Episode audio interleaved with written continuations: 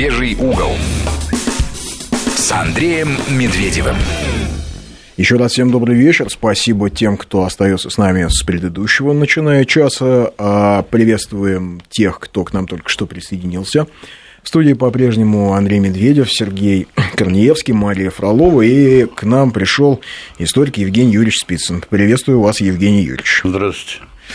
А, ну что ж, с Евгением Юрьевичем решили мы поговорить о такой интересной ситуации, которая у нас складывается и в политике, и в обществе, и в исторической науке, а именно о противопоставлении что характерно, это происходит вот именно сейчас, да, в год столетия революции, о противопоставлении красных и белых, а, и об очевидном перекосе, который э, начал намечаться в последние годы два, с моей точки зрения, это разговоры о том, что... Ну, то есть э, перекос начался, наверное, давно, но вот последние два года он прямо очень явно чувствуется. Это mm. совершеннейшая идеализация и героизация белого движения, это разговоры о том, что а вот все белые были такие прекрасные-прекрасные, а все красные были ужасные, и, в общем, это все было из чадия ада. А, и кабы не революция, была бы у нас совершенно другая Россия. То есть а, разговоры-то эти начались давно. Это еще журнал «Огонек» 88 года под редакцией, где главный редактор Коротич. Это понятно. Да, Виталий Коротич. Ну, да, но просто... Один, пос... один из прорабов перестройки. Да, но просто последние два года я наблюдаю такое прямо резкое обострение этой риторики, причем эта риторика э, это объяснимо. НТСовская историка, да, это да. риторика, а, риторика Народно-трудового союза, где, в общем, фактически нас подводит к мысли о том, что советская Россия – это и не Россия вовсе, никакой а, идеологической, никакого идеологического исторического наследия наследования русского, российского пути у советской России нет, и, в общем, а, советские люди и не русские люди, и вообще это был этакий оккупационный режим, который вот на этой территории, который даже Россией назвать невозможно, а, правил, а теперь, значит, мы, а, дескать, возвращаемся к корням и давай вешать доски колчакам и ставить памятники Красновым и, по-моему, даже Шкурой, и называть, значит, в честь всяких белогвардейцев, присягавших Гитлеру, а кадетские корпуса.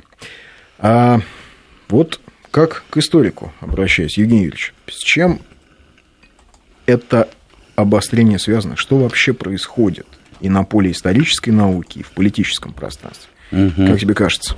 Я понял. Ну, для начала давайте поздравим нашего общего товарища Диму Куликова с днем рождения. Пожелаем да, ему здравия и многое лето. А, а то вот о чем ты сейчас начал говорить, я абсолютно на сто процентов согласен с тобой что вот последние два года, я бы даже так сказал, где-то вот а, после, практически сразу присоединения Крыма, когда произошла консолидация значительной части нашего общества вот на этой крым-нашевской платформе, ну, что греха таить, там разные социологические оценки плюс-минус давали 90% вот эта консолидация, она настолько обеспокоила наших... Причем, как... извини, перебью, было даже, знаешь, многие люди, которые, скажем так, выступали против политики Путина, и им персонально да. не нравился Путин, но в этом конкретном случае да. они говорили, нет, здесь мы согласны. Конечно. Пожалуйста, Эдуард Емельянович Лимонов. Да полно, да, полно людей, я из моего даже окружения, которые довольно критически относились там и к главе государства, а уж тем более к правительству, они вот это поставили в плюс именно главе государства, потому что понимали, что эта операция была проведена блестяще блестяще, что восторжествовала та самая справедливость, о которой мы все время говорили. Начался процесс консолидации нации, собирания земель, возрождения страны и так далее. Вот именно это обстоятельство, оно очень сильно напугало как раз наших заокеанских партнеров. Причем это совершенно очевидно. Я думаю, что именно там, э, так сказать, в аналитических отделах и штабах разрабатывались разные варианты, как вот этот лагерь крымнашевцев, что называется, подорвать изнутри, чтобы вот это вот э, видимое единение патриотических сил, ну, нормальных патриотических сил, оно было нарушено.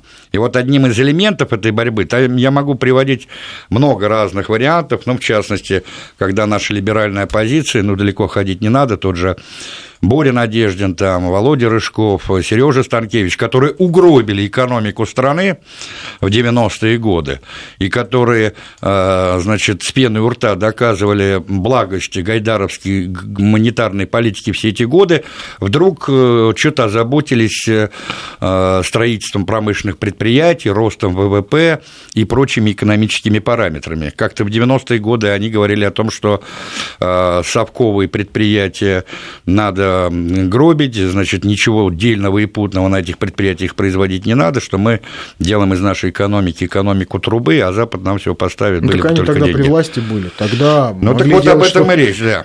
А второй... Тогда а же делать что-то ну, нужно Ну, конечно, было. конечно. То, что они не, Но не они могли. не делали. Ну, а сейчас конечно. можно говорить все что угодно. Да, конечно, ну да, да, да. Собака лает, караван идет. А, значит, теперь то, что касается вот э, непосредственно вот этой темы белой и красной. Я думаю, что здесь специально наносился удар по вот этой э, группировке крым-нашевцев, и раскол сознательно делался э, по линии красные и белые. А, Причем это совершенно очевидно. Тут даже вот невооруженным а, глазом видны вот эти, что называется, грубые штопанные швы. И вот ты заикнул сейчас про НТС, да, Народно-трудовой союз. Это одна из ударных а, группировок по развалу Советского Союза, которые сразу после войны фактически использовали никто иные, как, как э, западные ЦРУ. разведслужбы, в частности ЦРУ, МИ-6, а, та же БНД и так далее, и так далее. А во время войны с кем были НТС? Ну, вот об этом и речь, понимаешь? То есть тут нужно слушателям пояснить, что такое НТС. Это организация белых иммигрантов, Народно-трудовой союз.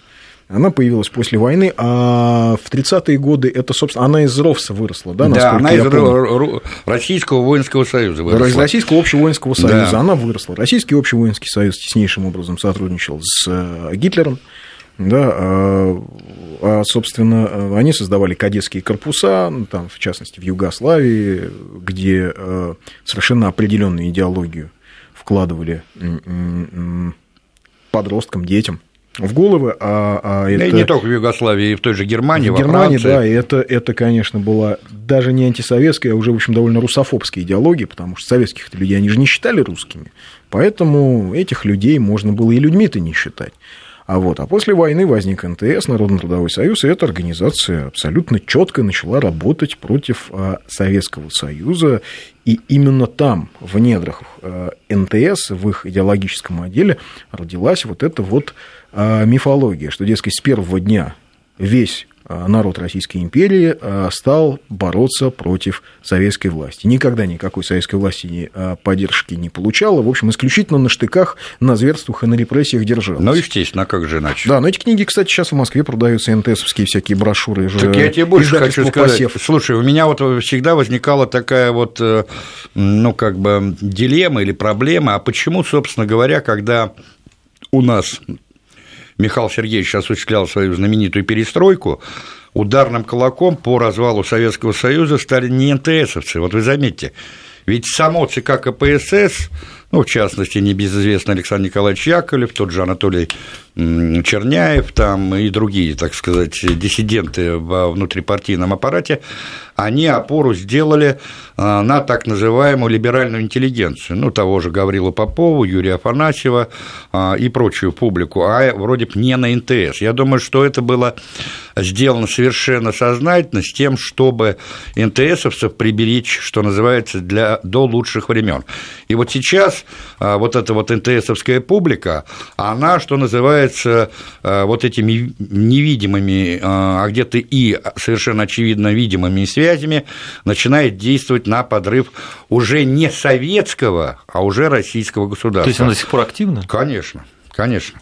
Более того, я думаю, что у нас здесь в стране, я не буду называть, существуют э, вполне легальные причем официальные и обласканные властью структуры, где вот эта вот идеология НТСовцев, она вполне себе а, живет мирно, но при этом прикрывается разного рода красивыми а, флажками под, э, значит, лозунгами патриотизма, любви к отечеству, я возвращения знаю, какую структуру ты имеешь в виду. Да, да, я думаю, что многие догадались, о какой структуре идет речь. О Российском военно-историческом обществе. Да, который, кстати, инициирует вот как раз вот подобного рода установку, значит, памятных досок, э, э, памятников и так далее, и так далее. Ведь это все чревато довольно серьезными угрозами. А теперь давайте поговорим о том, что же на самом деле произошло и почему вот такая непримиримая, как бы, значит, идет борьба между красными и белыми, хотя, казалось бы, гражданская война давным-давно закончилась, да, и должно было состояться примирение. Помните, когда-то, значит, года, наверное, три или четыре назад Владимир Путин, выступая на каком-то из форумов, сказал, что э, нам надо соединять историческое полотно России, и неважно, какой здесь был политический режим, какой был э, политический строй, какое было государственное устройство, это вся наша история, она едина и неделима, и вот надо научиться э, простить, так сказать, старые обиды и попытаться соединить э, воедино все этапы русской истории. Об этом потом говорил и патриарх, как ты правильно сказал, об этом потом говорили многие лидеры партий, в том числе и Зюганов, и Жириновский. Правда, у Владимира Вольфовича это было сказано, но он один из тех, кто, кто, кстати, на мой взгляд, как раз и разрушает вот это вот единство исторического процесса, потому что последние полгода Остапа, что называется, несет так, что мама не горюй. Он рассказывает нам небылицы по поводу того, что большевики свергли и государя-императора, и продули э, Первую мировую войну, и утопили в крови, значит, э, миллионы и десятки миллионов крестьян, рабочих, все, что можно, проиграли, разрушили Советский Союз и так далее, и так далее. А вот давайте теперь по факту. Вот происходит государственный переворот в феврале-марте 1917 года. Что происходит? Ведь не только свергается глава государства, и не только свергается глава Русской Православной Церкви, да, потому рушится... что мы же, мы же многие не помнят, что патриарха-то тогда не да, было. Да, не было, конечно. При Петре Первом был создан Святейший Синод, это своеобразная э, духовная коллегия, то есть это министерство по управлению церкви, по а, протестантскому типу было сделано, ну, да? да? Ну, конечно, Отчасти, да. Значит, это э, возглавлял Святейший Синод обер-прокурор, это штатский чиновник, который назначался лично государем-императором. Причем, заметьте, если вы возьмете эпоху Екатерины II Александра I, кто стоял во главе Синода, это еще те персонажи. Там Аратаман был князь Голицын, потом открытый протестант э, во времена Екатерины и так далее, и так далее. Понятно, да? Потому что не надо думать, что во главе Синода стоял такой правоверный христианин, православный, как э, небезызвестный Константин Петрович Победоносцев. Ну, не требовалось этого, я так понимаю, да? В, да это... нет, ну сам факт по в себе... требованиях к профессии. Ну, естественно, но сам факт по себе uh-huh. о многом говорит, да? Да, это правда. Ну вот. Там далеко не ангелы стояли во главе этого синода, и, кстати, русская православная церковь, она ведь фактически совершенно спокойно отнеслась к отречению государя-императора и главы русской православной церкви. Они-то должны были как раз возвысить свой голос против совершения государственного переворота, но этого-то сделано не было. Теперь параллельно с крушением монархии по факту Пока Тут еще, еще нужно важно отметить, что, скажем, офицеры, которые потом возглавили белое движение, вот эти все романтизированные Колчак, а, Корнилов, э, э, Алексеев, Деникин, они вообще, вот все высшее офицерство Российской империи вообще не выразило никакого возмущения переворота. Нет, нет, нет, нет. Вообще так вот послушай, да. Единственный, кто Ханна Хичеванский. Mm. Вот он э, Ну, несколько там генерал, генералов русской армии, вот, например, Детерикс, да, он был монархистом. Но потом э, Келлер, помнишь, этот э, э, знаменитый командир кавалерийского корпуса, да, герой Первой мировой. Первой мировой, да. Да, а так, э, ну, практически весь высший генералитет, он с таким восторгом воспринял свержение монархии. Половина э, членов романовской династии, они бегали восторженные с красными бантами и приветствовали э, революционный народ и свержение монархии. Да, вот, кстати, Кирилл, Кирилл, от которого пошли потом эти Кирилловичи, он вообще рассказывал революционным матросам и массам о том, как он был да, притесняем всем этим ужасным ну, режимом. Ну, конечно. Ну, ну вот, так все было в феврале. Теперь дальше, теперь дальше, смотрите, свергли царя, свергли главу государства и главу Русской Православной Церкви, да? Что происходит дальше? А дальше происходит хаотичный развал страны. Ведь не надо рассказывать нам сказки, что именно большевики развалили эту страну-то. Да ничего подобного. Уже в марте 1917 года создаются первые а, государственные структуры, например, на территории той же Малороссии. И в составе... Советы вы имеете в виду? Нет, Нет. не советы. А, советы – это были органы, как, э, значит, Ленин писал знаменитую статью о двоевластии. С одной стороны, возникло временное правительство как орган диктатуры буржуазии, то есть органы власти, опирающиеся не на закон, а на насилие, а с другой стороны, это Петросовет сначала, да, а потом и Всероссийский съезд Советов, как орган власти, э, революционный орган власти, тоже опирающийся не на закон, а на насилие. Он поэтому говорил, что дальнейшее развитие революции, оно будет зависеть от того, как будет решен коренной вопрос о власти. То есть коренной вопрос всякой революции, вопрос о власти. Потому ну, что понятно, двоевластие да. продолжаться не могло. Понятно, да? Нет, просто в Киеве про... возникла первая киевская, первая украинская рада. Да, да Украинская Народная Республика. Значит, правительство временное тут же отпустило э, Грушевского, который находился в условной ссылке, очень условной ссылке. Грушевский один он, из... по-моему, в Казани был тогда, он да? в Казани, потом он жил в Питере, он в Москве. Он же из Львова, да, он в Питере жил, потом переехал из он Питера. Он был арестован в начале Первой мировой войны, да, потому да. что было доказано, что он шпионил в пользу Австро-Венгрии. Австро-Венгрии, и... он же все годы жил во Львове, писал там свою знаменитую эту семитомную, по-моему, историю, историю Руси, Украины. Украины Руси, да, да, да, да, да. Вот, они тут же отпустили Грушевского, но они, в общем, все время временное правительство это люди, которые всегда поддерживали малороссийских сепаратистов, автономистов. Да. Точно так же они отпустили из-под полицейского надзора всех остальных лидеров сепаратистов. Ну, те же, но они же те же и были, те же эсеры были. Кто был Петлюра, извини меня? Он тот же был малороссийский эсер, там, на малороссийский образец. Винниченко, который стал главой правительства НР, то же самое. Это одна и та же публика, только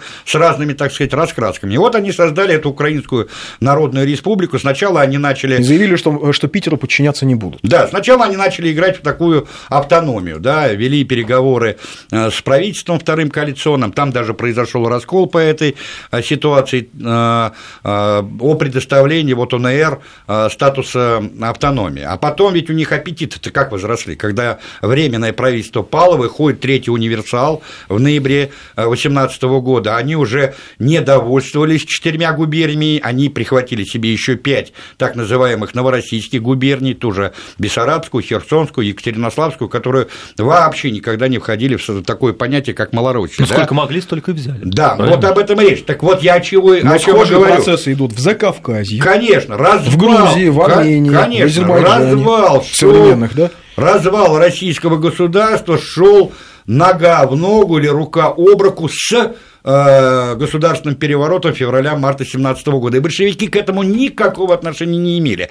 И когда, между прочим, они вынуждены были в горниле гражданской войны собрать вот эти осколки распавшейся Российской империи, а, кстати, им об этом вот сама идеология смена Веховца, э, того же Устрялова, да и многих других. Трубецкой, кстати, да, об этом писал. Они же аплодировали большевикам. Они сказали, что в тех исторических условиях только эта политическая сила смогла смогла невероятным образом и невероятными усилиями собрать осколки Российской империи. Да, эти осколки были собраны э, вот э, в рамках, так сказать, нового политического организма Союза Советских Социалистических Республик.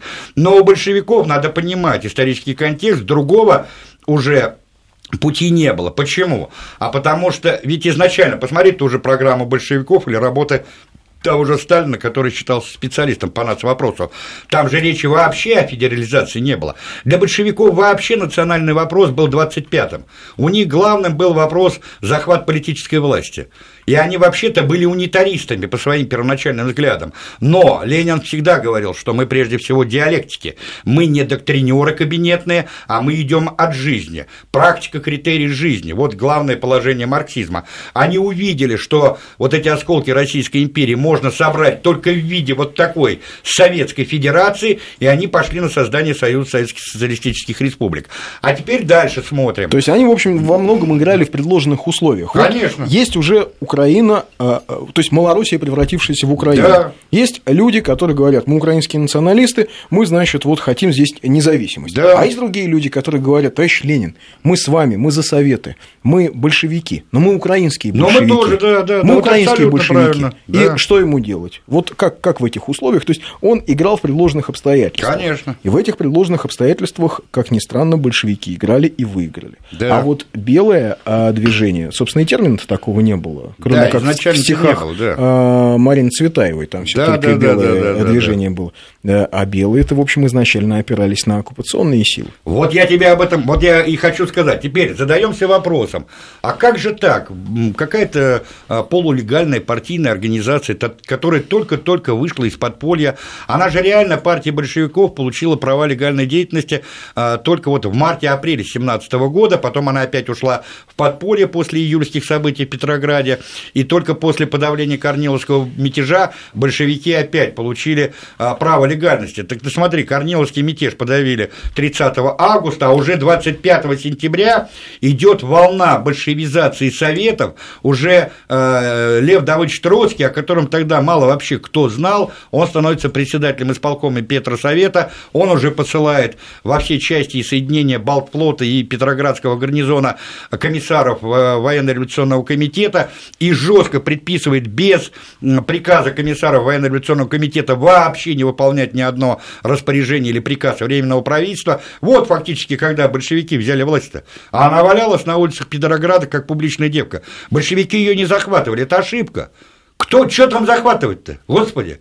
Когда большевики спокойно зашли через один из служебных подъездов, эти ребята во главе с Антоном Мавсеенко и Чудновским, они бегали по, э, значит, этим многочисленным залам Зимнего дворца, и в малой, по-моему, белой гостиной Николая обнаружили ошарашенных этих членов э, Временного правительства. Они им сказали, ребята, все, Всем кто спасибо, тут- все свободны. Да, кто тут, как у Маяковского, кто тут временный, слазь. Кончилось понимаешь? ваше время, да. Вот и все. То же самое с э, учредительным собранием. Да, прошли выборы в учредительное собрание 12 ноября 2017 года. Так почему оно открылось только 5 января 2018? Никто не задум- не задумался над этим? Да потому что депутаты не могли съехаться, кворума не было. Потом, когда хоть чуть-чуть набра- на- наскребли этот кворум, да, собрались в Таврическом дворце, встает руководитель фракции большевиков Яков Михайлович Свердлов и говорит, ребята, мы вроде как бы уже два месяца э, советская власть. Давайте учредительное собрание, признавайте декреты советской власти, мы ее узаканиваем. Они сразу сказали нет. Тогда Свердлов вместе с левыми эсерами помахал им ручкой и ушел. И их осталось там 400 с небольшим депутатов. У него кворума уже не было. Поэтому, извини меня, матрос Железняк подошел к Виктору Михайловичу Чернову, лидеру партии эсеров, похлопал его по плечу и сказал, Виктор Михайлович, караул устал. Вот Да. и все. Вот, извини меня. А потом они будут себе голову пеплом посыпать. Теперь задаемся вопрос. Андрюш, ты абсолютно прав. Нет, По тут еще поводу- нужно добавить, что при этом продолжается история. Значит, Да. а все говорят, вот тут же, значит, страна восстала против большевиков. Нифига подобного. Триумфальное шествие на советской Дону, власти. на Дону создается своя республика, Да. на Кубани казаки свою республику. Да, да, да, Атаман Каледин говорит, надо присоединяться к белому движению. Его никто не слушает, он идет стреляет. застрелился. Он застрелился от А позора. когда Краснов пришел, он, кстати, его и Деникину прикал, он же носился с идеей создания казачьей Казачьей. э, Кавказско-Донской республики. Да, значит, вот Чисто везде такие сепаратизма. маленькие сепаратизмы, Да. на севере тоже там какой-то поморский сепаратизм. И вот на этом фоне, значит, э, большевики пытаются что-то делать. А, и война продолжается. Да, нет, И, стоп, стоп, э, там, там подожди, нет. война, война Первая мировая. Война? Первая мировая А продолжается. гражданской войны-то еще не было. Нет гражданской войны, продолжается война. Первая мировая, немцы наступают, и вот 23 февраля под Нарвой И Псковом. э, и, но- и Псковом э, день, Часть почему день РККА, советской... да. да, ну это потом придумали части РККА. На самом деле просто большевики Ну да, питерские да. собрали какое-то худо-бедное ополчение, сколотили, Кра- отряды пошли. Красной гвардии Да. Ну, и там часть э, воинских частей Петроградского гарнизона, они остановили просто Немцев. наступление Да. немцев. всё. То есть большевики сохраняют страну. А сейчас у нас новости, и мы вернемся в эту студию минут через 2-3. Продолжаем наш разговор с Евгением Спицыным. Евгений Юрьевич, мы остановились на том, что вот, значит, 18-й год э, наступил, э, м, Да, и э, вот- продолжается Первая мировая война, Да. которую ведут уже большевики. Да, но гражданской войны еще нет. нету. Так ее начали же. Начинается так Начали называемый... ее ведь не большевики, Нет, о чем не очень большевики. многие забывают. Нет. У нас на самом деле война-то, вот военный как бы этап в развитии революции, Ленин писал об этом в своей знаменитой статье «Новые времена, старые ошибки в новом виде», где он этапы, разложил этапы нашей революции, и вот он там писал, май-июнь, это вот знаменитый чехословацкий мятеж, фактически это спусковой крючок вот этой вот э, широкомасштабной гражданской войны, когда, как Ленин говорил, военный вопрос стал главным вопросом жизни страны.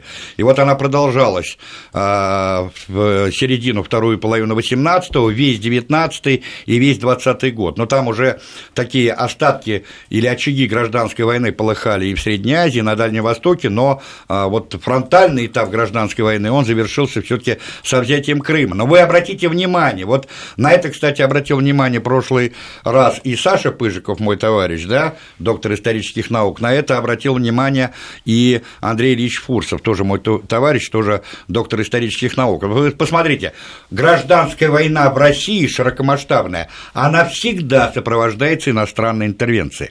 Ведь вы поймите, что такой вот широкомасштабной гражданской войны в России не было бы в принципе, если бы белое движение, вот это чахлое, зачаточное, дышавшее на ладан, э, основу которого составила вот эта знаменитая Алексеевская организация, и вот эти три генерала, условно говоря, Каледин, Корнилов и Алексеев, которые уже в 18 году, собственно говоря, ушли в мир иной, потому что Каледин застрелился войсковой э, атаман э, Донского казачьего войска, э, поняв бесперспективность борьбы с большевиками, э, Лавр Георгиевич Корнилов погиб во погиб. время э, осады этого Екатеринодара, да? Осколком его убило. Осколком да. убило, да, шальным. А Михаил Васильевич Алексеев, бывший начальник ставки, главковерха, он заболел крупозным воспалением легких и сгорел за каких-то две недели.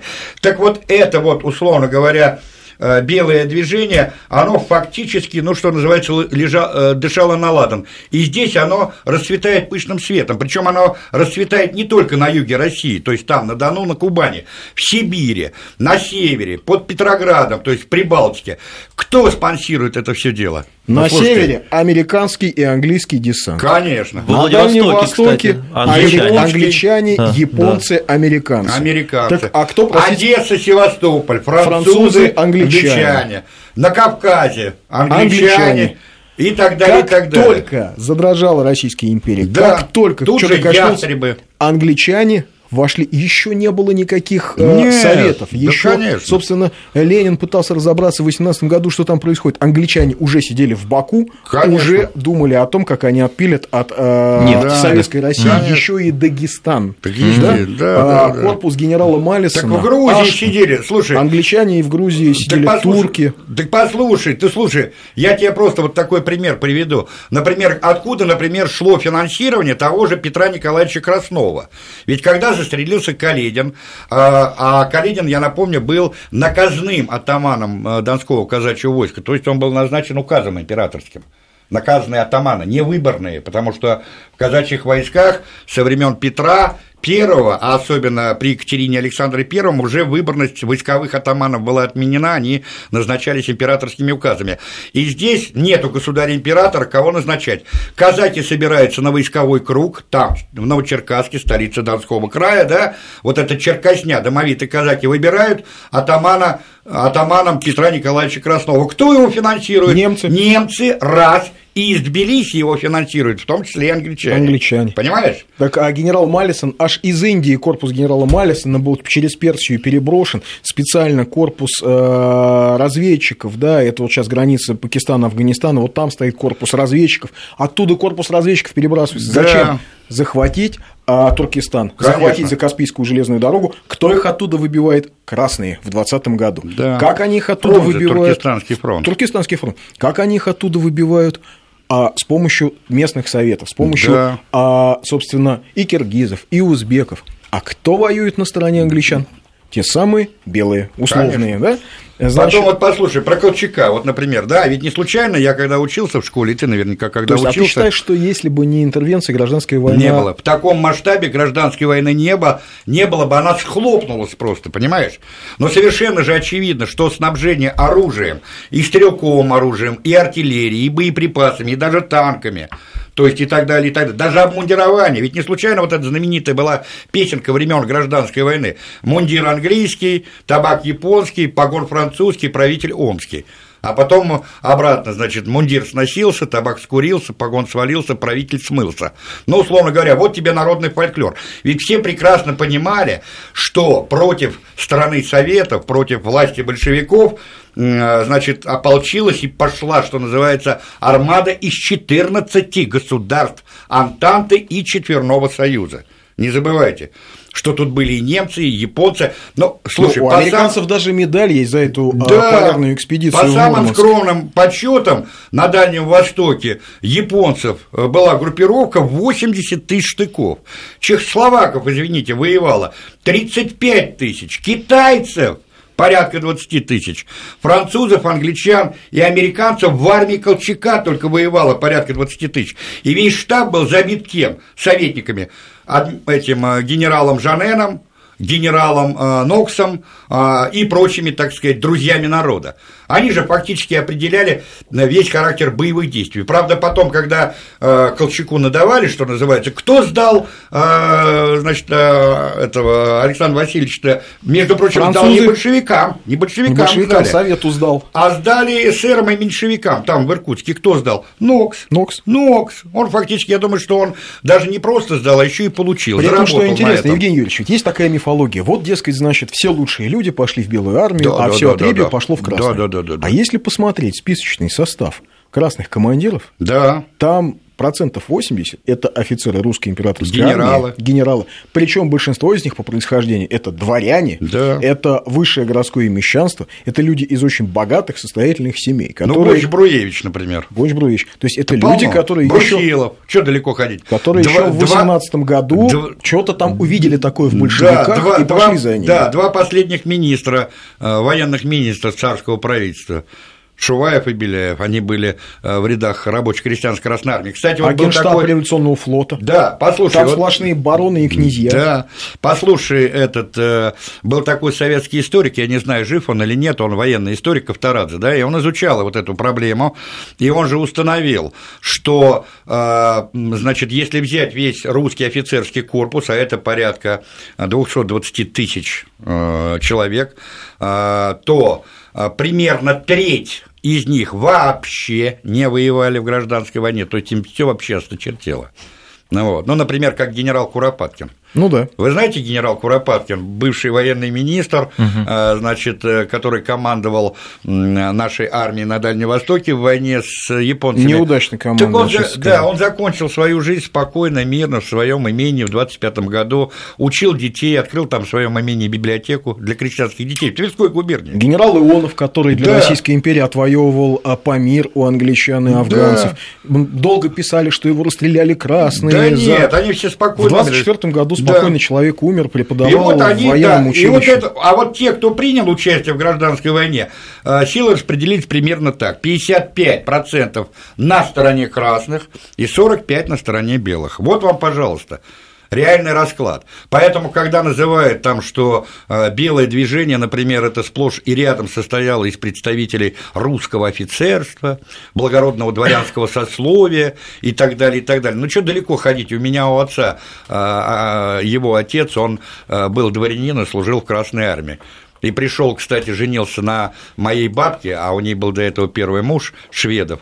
А он ее убил именно тем, что он в 21 или 22 году вернулся, значит, с фронта в красных шароварах. И она Но... Ну, растаяла и вышла за него замуж. Хотя понимаешь? раскол был страшный. Например, там история атамана Янбарисова, да, это, э, ну, как бы он, он атаман, он из Лимбургского казачьего войска, говорил Васильевич Янбарисов.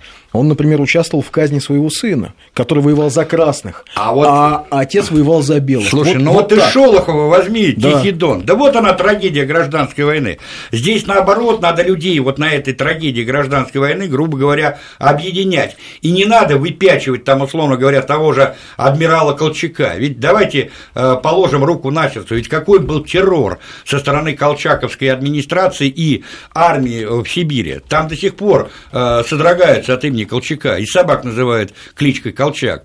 Ведь совершенно очевидно, там по самым скромным оценкам только э, в первой половине, вернее, в конце 18-го, когда он совершил вот этот вот переворот, э, значит, уничтожил, кстати, вот эту уфимскую директорию, там же спасся-то кто? Фактически Аксентьев, это глава правительства Николай Дмитриевич, СССР, и еще пару членов правительства, остальные либо были убиты без суда и следствия, либо были замучены в застенках.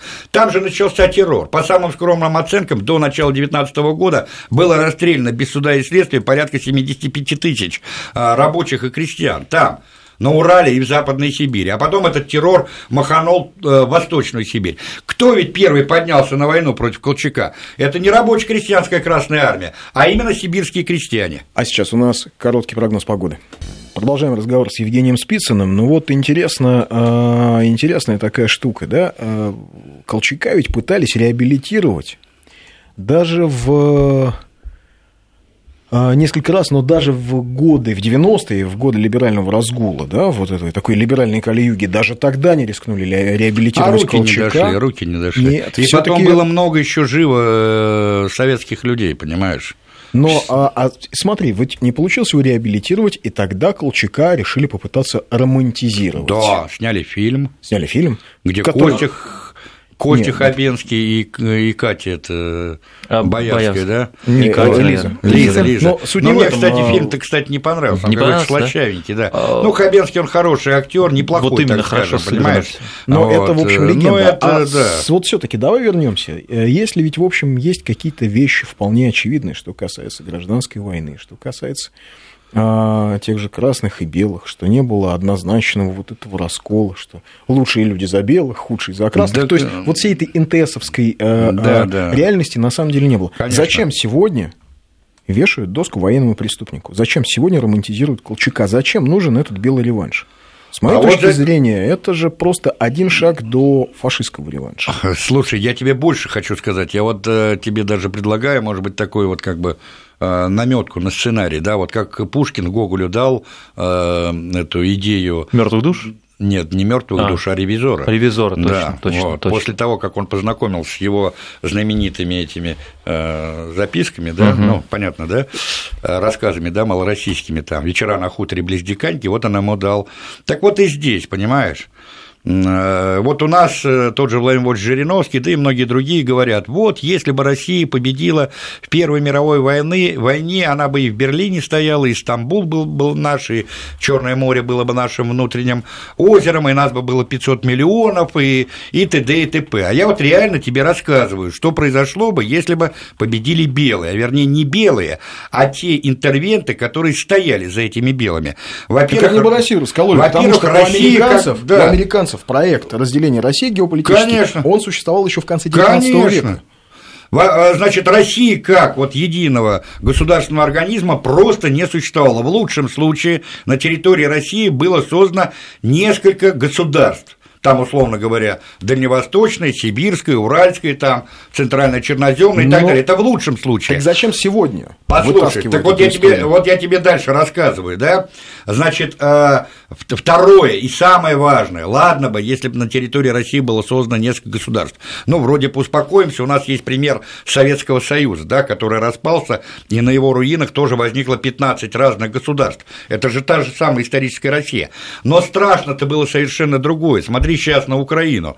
Там восторжествовал какой режим-то? Мы же не говорим, что это фашистская Украина, но мы говорим, что там во главе стоит фашистский режим, бандеровский, самый настоящий нацистский режим. Кстати, из Колчака получился бы отличный фашистский диктатор. А я тебе об этом и говорю. То же самое было уготовано и России. Вы поймите. Ведь страна, как и Германия, смотрите, даже чисто психологически, да, вот, страна раз, расколотая, а, погрязшая в гражданской войне, в очередной смуте и так далее. И вот, когда людям уже жрать нечего, и когда все надоело, извини меня, да, здесь появляется мессия в виде спасителя, там того же Колчака, того же Каледина, Корнилова, ну кого угодно, да, и вот появляется новый фюрер, только на русский манер – И возникает новое фашистское государство. И нам теперь рассказывают, что не было бы войны. Да была бы война. Почему? А потому что новая мировая война, она неизбежно вытекала из условий Версальского договора 19 года. Не случайно тот же маршал Фош, когда подписали Версальский мир в 19 году, он сказал, да это передышка между Первой и Второй мировой войной. Почему? А потому что и та, и другая война, это была война за передел мира, между империалистическими державами. Здесь бы схватились опять бы хищники союзники, условно говоря, та же Германия, та же Россия, вернее, те остатки, и опять которые... бы воевали бы русскими руками. И опять воевали бы, да, как англичане традиционно вот тут воюют. коллеги вот спрашивают, почему а, коллега, э, слушатели спрашивают, почему коллега, историк Гаспарян, э, значит, э, как-то романтизирует Колчака. Очень просто, потому что он один из создателей организации «Белое дело», которая, собственно, повесила, была инициатором вот установки доски товарищу Колчаку. Вот, и располагаются они там же, где э, э, белое дело сейчас располагается там же, где э, располагается офис издательства «Посев» того самого НТС. Серьезно? Да. Я это вообще не ну, знал. Ну вот, да? я просто отвечаю на вопрос, почему. Потому, потому что, ну, человек разделяет такие идеи, потому что вот он, он создавал эту организацию. Я не знаю, насколько сейчас он в нее входит по, по всей видимости, нет, но, тем не менее, ну, как ты от идеи, если ты, если ты веришь во что-то, ты от этого не откажешься. Но ведь бог с ним, с историком, отдельным конкретным, это же историк или какой-то это отдельный депутат. Это ведь, это ведь в некоторой степени там как это, человек-функция, но а, какая сверхзадача-то вот во всей этой романтизации а белого думаю, движения? А... Это десакрализация советского это а. десакрализация советского... советского периода. Да, это, это раз, это раз. И, соответственно, всего, что с ней связано. Это не просто десакрализация, это вообще вычеркивание советского периода. Это представление о том, что 74 года советской власти – это черная бездна, черная дыра в нашей истории. То есть, не, случайно... не было ни Гагарина, ни Победы? Ну, конечно, ни Гагарина, ни Победы, ни атомные бомбы, да ничего у нас не было. Ни индустриализации? Ни, да ничего вообще. Ни Королева, ни Курчатова, ни наших э, великих э, актеров, ни наших великих советских писателей, ни Шолохова, ни Распутина, никого нету, понимаете? Вот, некая черная дыра. Почему нам сейчас, например, опять говорят, вот я буквально слышал вот на днях, опять говорят о необходимости восстановления монархии как некой связующей нити, которая соединит Россию старую и Россию новую. А вы против этого, да? Ну, слушайте, есть, слушайте, что такое монарх? Вы же поймите, это тоже функция. Там, где монарх, там должен быть что? Как раньше был, государев двор. Что такое государев двор? Извини меня, это аристократия, титулованная и нетитулованная. Там бояре, князья. Это, извини меня, так называемые жильцы московские, то есть столичные дворяне. Это корпорация, извини меня, провинциального дворянства, детей боярских. А кто у нас будет записываться в новую элиту? Как вы думаете? А Нет, вот об этом и речь, понимаете? Понимаешь? Наверное, те, кто имеет право да. погонять на Гелендваге. Конечно. Ну вот об этом и речь, понимаешь? Все уже есть, все готово, да. только разрешайте. Просто, да. просто да. бумажку, что он да. дворянин. Да, да. И... Поэтому они, извини меня, и бегают, значит, э, не будем называть, э, значит, этот табор, и получают от них какие-то титулы баронские, графские, княжеские, какие-то побрякушки. На всякий случай, что ли? Ну, естественно, им же а хочется... кто знает, а может быть, стрельнет. Ведь так если вот стрельнет, так это же реституция. Это же можно говорить о возвращении того, что вот это была моя усадьба, да. или не моя, или то есть это же это вообще. А вот это вообще холопы мои, а вот это вот мои крепостные были, а это там и т.д. и т.п. И понеслась. Аппетиты растут во время еды.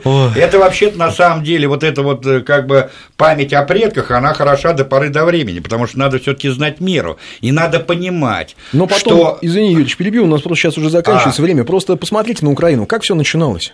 Сначала стали романтизировать Бандеру и Шухевича, а потом случился фашистский Майдан. И мы сейчас начинаем идти тем же самым неверным да. путем, романтизировать преступников типа Колчака, типа а, а, а, Краснова, а куда Шкуро. это ведет? Шкуро. А это ведет в том же самом направлении. Но да, надеюсь, мы... этого не случится. У нас время закончилось. Слушай, Андрюш, спасибо а, тебе, а, что всё. побывал. Всем спасибо. счастливо. Спасибо.